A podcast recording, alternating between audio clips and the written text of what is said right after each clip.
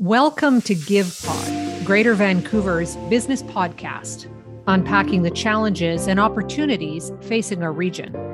I'm Bridget Anderson, President and CEO of the Greater Vancouver Board of Trade. We are doing a series of episodes addressing the labor shortage in our region and calling on experts in various sectors to share their perspective on how we can address it. Today, we're going to discuss a demographic that doesn't nearly get the attention it deserves most people don't know that nearly 15% of BC residents over the age of 15 identify as having a disability. That's more than half a million individuals. Despite ongoing efforts to address the issue, Statistics Canada reports the employment rate for people with disabilities is 18 percentage points lower than for people without a disability. Employment is more than just a paycheck. It also fosters personal growth, a sense of belonging, and the opportunity to contribute to the community. As we look to address the labor shortage in our region, it's the perfect opportunity to highlight groups who are underrepresented in the labor force and the obstacles they face. Joining me for more on this is Lisa Beecroft, co chair of President's Group, an organization dedicated to promoting accessible workplaces. Lisa is co owner of the award winning bakery Gabby and Jules Handmade Pies and Baked Goodness, as well as Cafe Divano with locations in Coquitlam, Port Moody, and Burnaby. Lisa, thank you for taking the time to speak with me today. Thanks for having me. So, how did you get involved in the President's Group? And I'd like to hear more about your passion for promoting inclusive employment. Where does that stem from? So, it's um, definitely a personal um, journey for me. Um, having a daughter with autism is what sparked um, this interest. And um, actually, it was a, a, chance encounter with a customer in, at Divano, actually, where it started initially from, where he was uh, telling me about his employer, which is SAP, um, a massive employer, um, as we know. And uh, they had a program called Autism at Work. And their objective was to have 10% of their global workforce be represented by people on the autism spectrum, which is such a like an ambitious goal and such a like, I was like, wow, that's that's incredible. I'm like, well, if a company like that can do that, like, why can't we set like a, a goal to have employment opportunities created at, at their bakery. And, and it worked um, that you know we were just in the process of building our bakery and it was named after our daughters um, and juliana has autism. And you know we saw that um, yeah this was definitely as we as you mentioned at the top like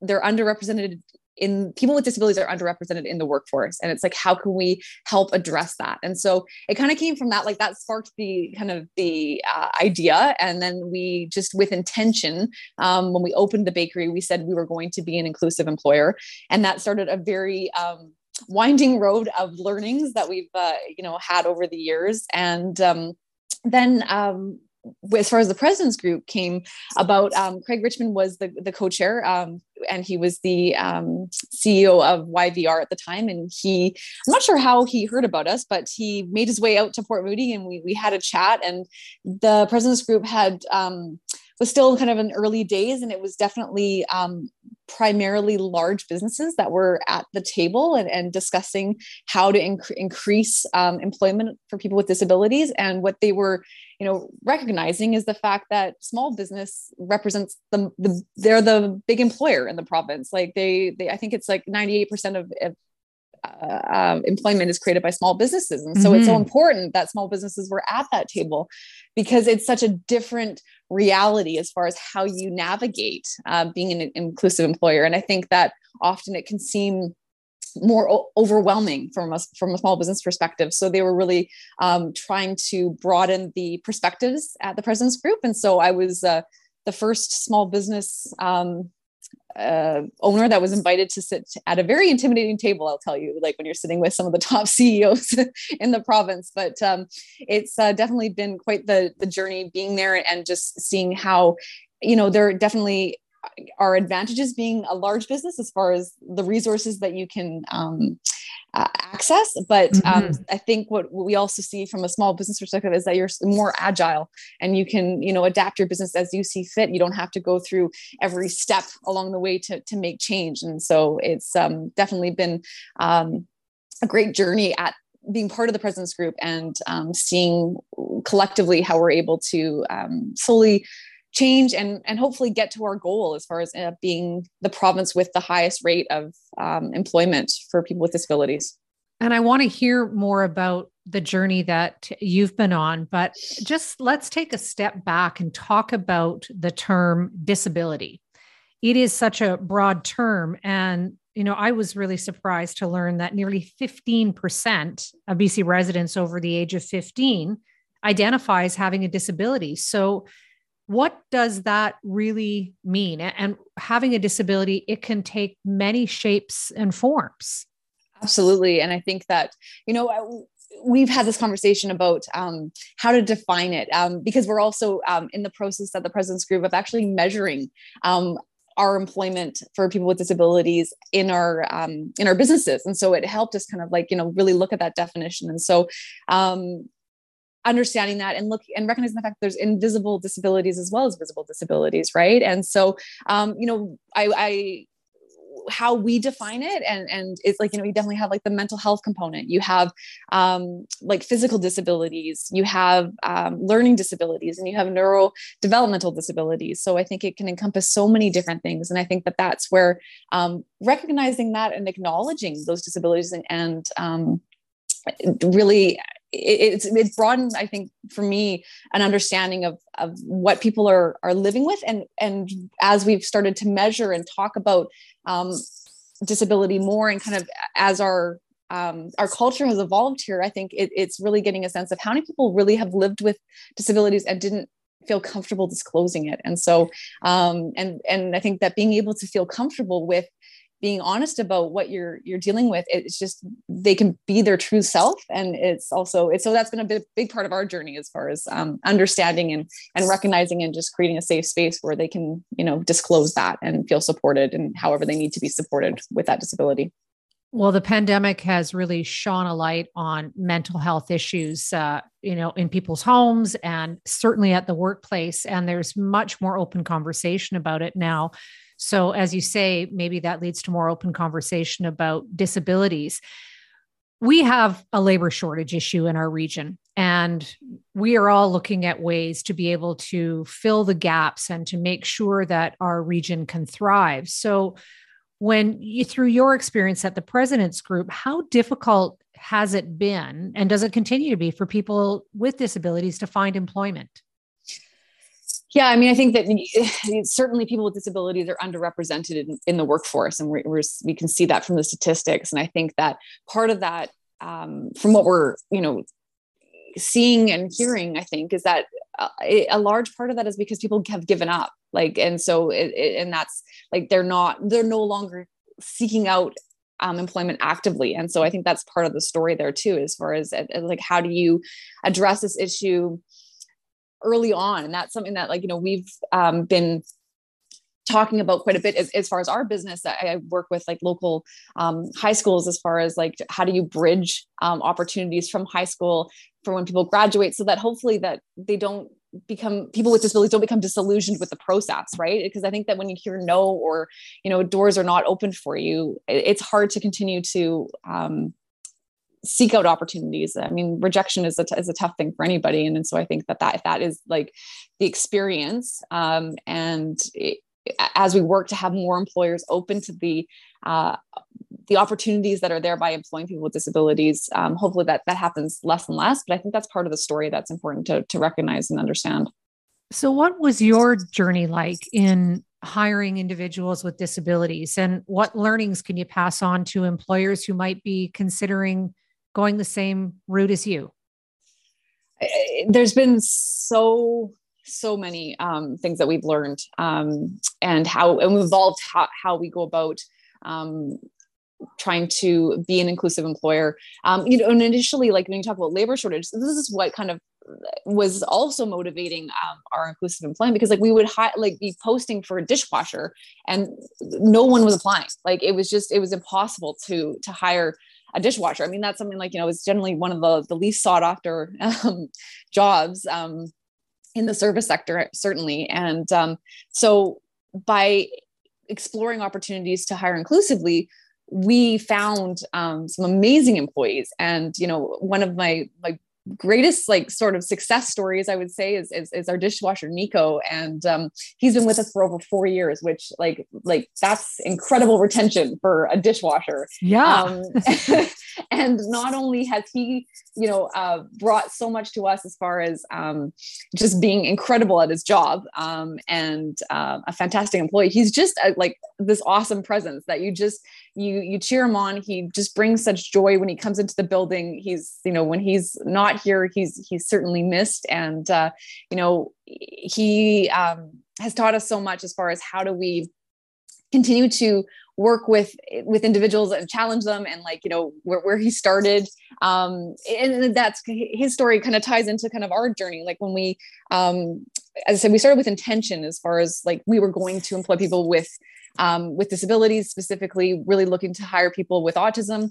And um, the team that we had originally, like originally when we opened the bakery, didn't necessarily understand what that meant, and didn't necessarily understand um, how to really be inclusive. It was like almost like it became more of a tokenism sort of scenario. It was like, okay, like I have to deal with this person. I'm just going to put them over in the corner and they're not really part of the team. And, and it was like through kind of my own journey with um, my role evolved and I, I was able to take, um, control of the whole operation and i saw that and i was like this is not what we want to do and we, we really shifted gears there where it's like no like it's a team everyone's part of the team everyone's a valued member of the team and we really started to change our culture as far as how we approached it and, so when um, you say you you hired with intention, maybe speak a little bit more about that about inclusive hiring practices. What does that look like? You know, in theory, I you know I can think about some some things that would make it more welcoming in the office culture, et cetera, mm-hmm. or the workplace culture. But what is it like? What are some other policies and practices that could really help employers and also these employees when they come into a new workplace?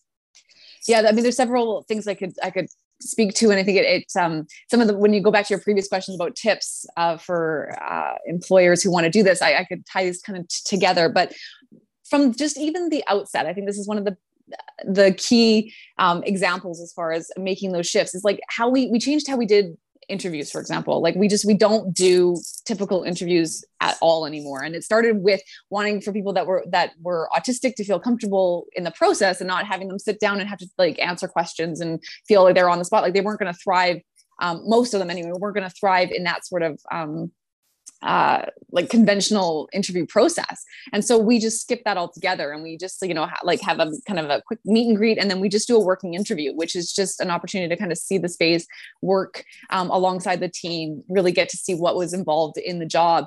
Um, and we've pretty much scrapped interviews across the board because we found that most people like really didn't want to be sitting there and ask these questions and it didn't didn't help with our hiring process and it didn't really um, bring out the best in the applicants either. So um, by by shifting that we kind of saw that these accommodations or adaptations that we were making not only serve the people with disabilities, but actually actually made for a better experience for everybody. And that's kind of been our learnings um, throughout this journey is the fact that you think you're making these changes to accommodate, but it's actually like most people uh, appreciate those changes that we've made.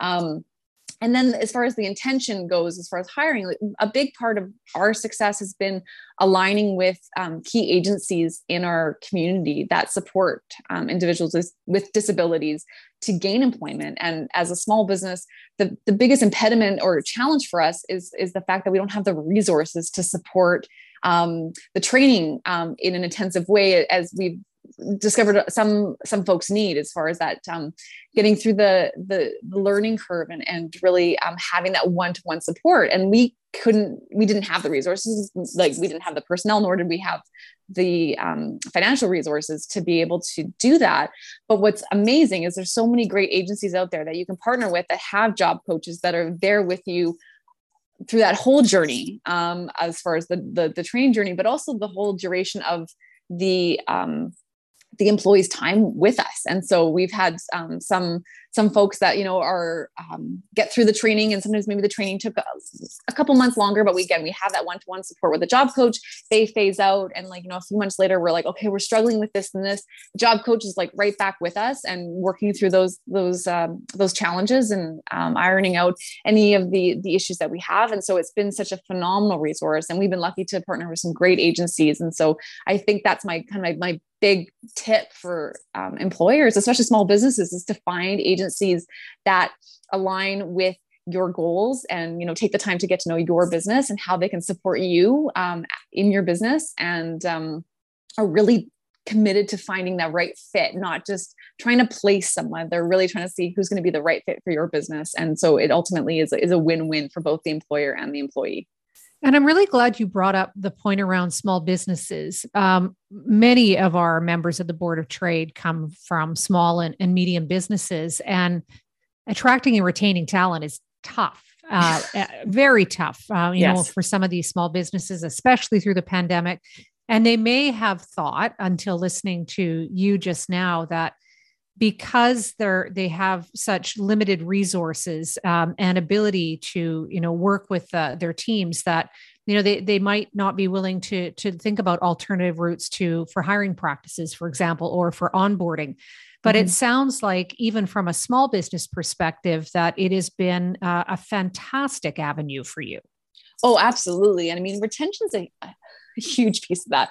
Like, like I was mentioning with Nico, I mean, to have a dishwasher that's been with you for over four years, I mean, that's, I don't know, like how many people could, could say that in the restaurant industry that you have a dishwasher that's like, you know, not only hanging around, but also doing pretty better, rare. Like, right. Yeah, exactly. So, I mean, retention is, is huge. And I think the statistics support that. I mean, I think they say like, you know, it, it, it makes a huge difference. And then it, it, it goes to kind of the next piece of of this journey for us is the fact that um, we started with this intention of being inclusive and how it's evolved and changed our our whole culture. And I, i'm always like hesitant to say culture because i find it such a an often used term and i think that it, culture is something that you have to work so hard to to preserve and to um, maintain. Um, but we've seen that w- because of our our hiring practices that we've attracted people that really look for that in an employer. They they they um, and they want to be part of that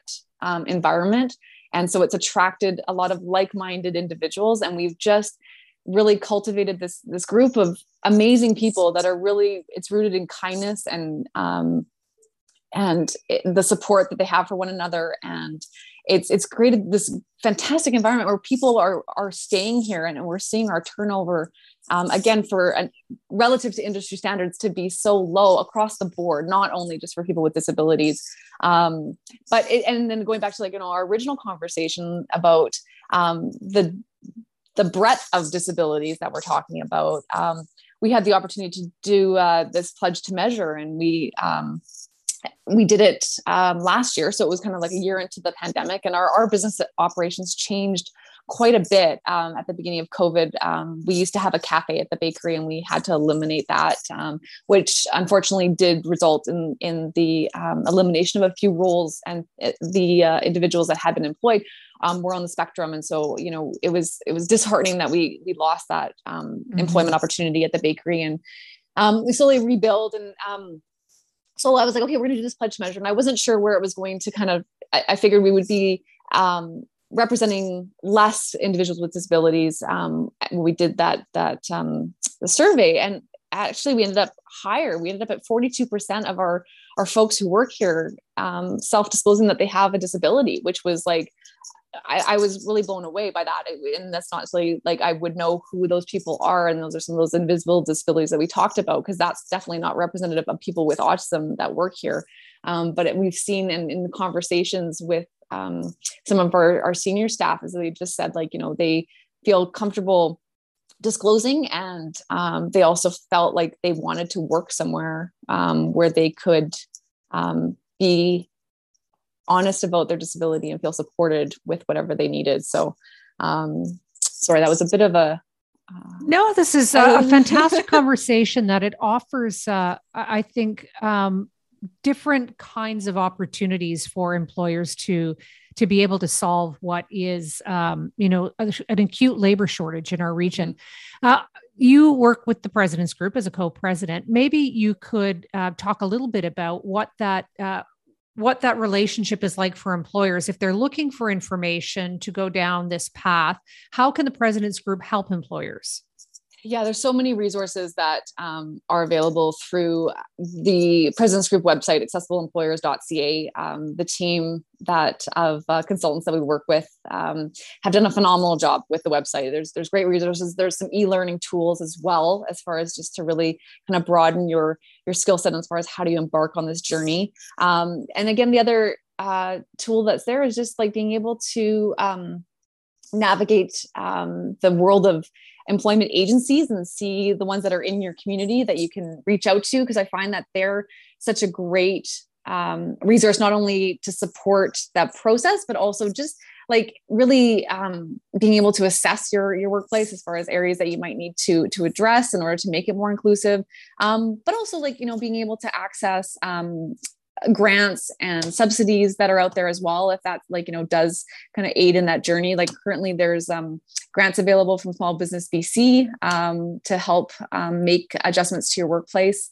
Um, and then again like the agencies are there to help with um, if there's subsidies that can be um, you know accessed that uh, can help. And right now you know with all businesses are feeling the pinch on all sides. So being able to access um, subsidies to help um, is definitely another uh, good tool um, to help in that journey.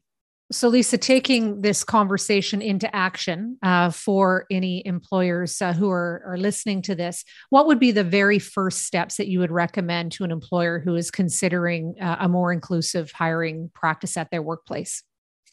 I mean, I think that um, again, setting that intention, I think, is really and committing to that. Saying like we really want to go down this journey, and I think that um, having those again, depending on the size of your business, but having those conversations with your team so that they're on board with that too, and they're part of that journey. And I think that you know we've had some wonderful conversations where we just are, you know, can be really open about you know some of the awkwardness like initially we were like with um some folks we we were like not sure how do you have conversations about you know some people you have to give them more space like you can't like be in their space you have to be sensitive like you one individual we cannot whistle around because that's a big trigger. So it's like having these conversations and so we started to just kind of bring everybody in so everybody felt they were part of this creating this environment that was welcoming and that was um, creating this opportunity. So I think that that again, engaging those conversations and then making those connections with agencies in the in the community. Again, I, from my experience, that was invaluable, and that was um, and not all agencies are created equal in that sense, and not all of them are going to be the right fit. And so